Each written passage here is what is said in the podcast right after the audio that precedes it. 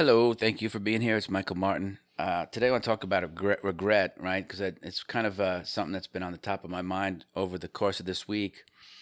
And you know, you can regret having done stuff, and you can certainly regret not having done things, right? And so this week we talked about action steps that you can take, but it might take a little inner fortitude for you to go and do it. But I think regret's actually very, very valuable, and I want to help you with something that you might be lamenting over.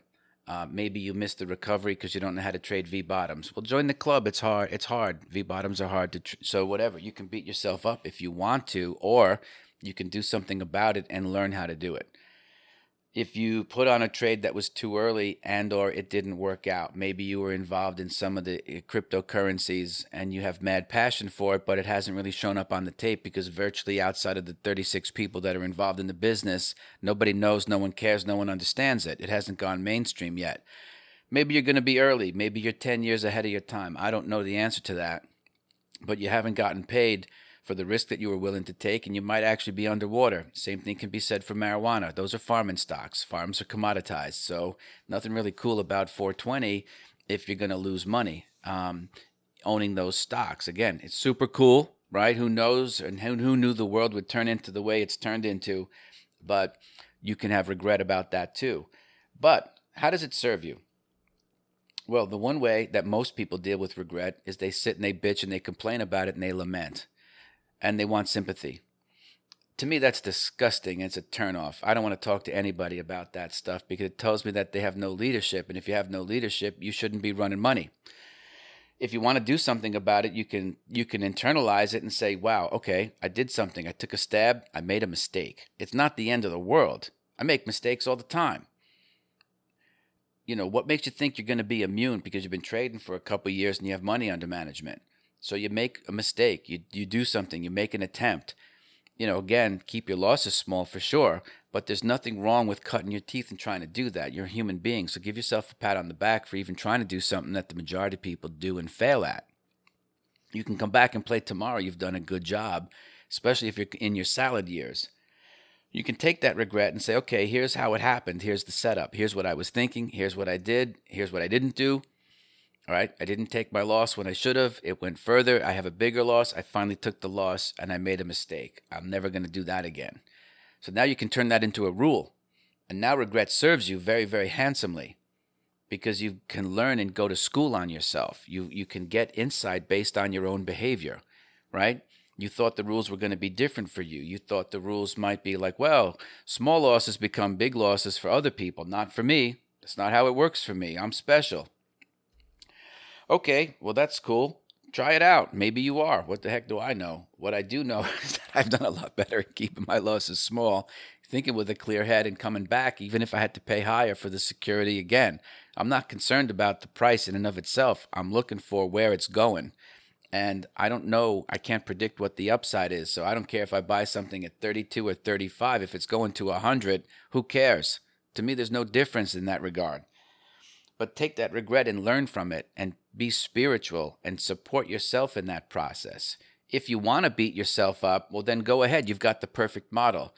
Try to have a bunch of rules, don't follow them, take bigger than expected losses, and then turn that into an emotional system where you've got regrets, you've got sympathy moves, and all that kind of stuff. I don't want to be in that kind of model, not with you, not for you, and not for myself, because it doesn't serve me, doesn't get me anywhere. It's not going to make me trade better unless I can learn from that mistake and put it on. Everyone's gone through it. Bruce Kovner went through it.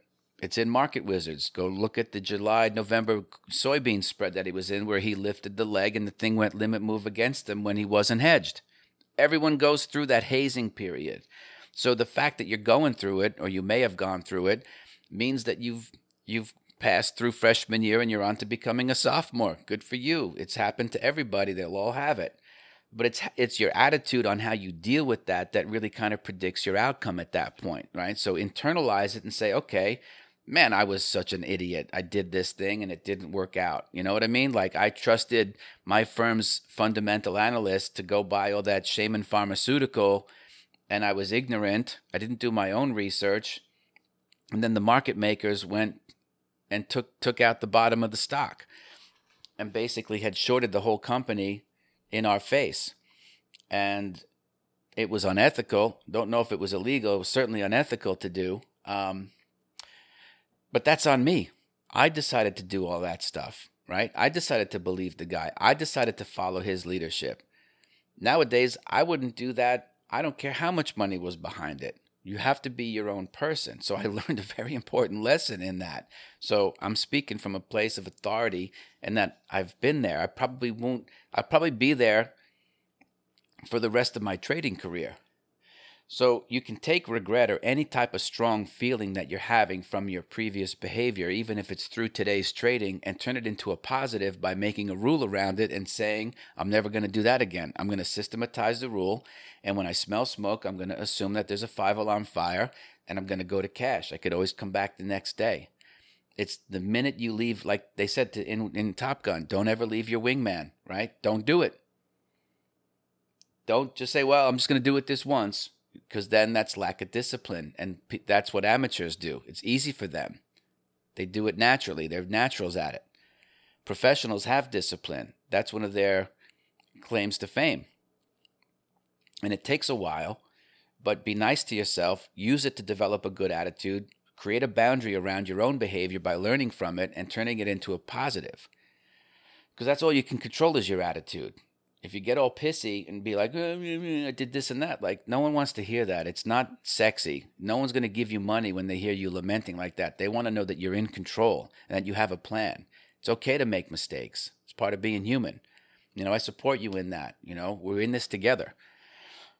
And God knows, I mean, the whole inner voice of trading is a book of mistakes. There's nothing gloating, and I was making really good money in all of those over that period of time but I just decided to share with you the things where I where I made some boneheaded mistakes because that's the stuff that we can identify with.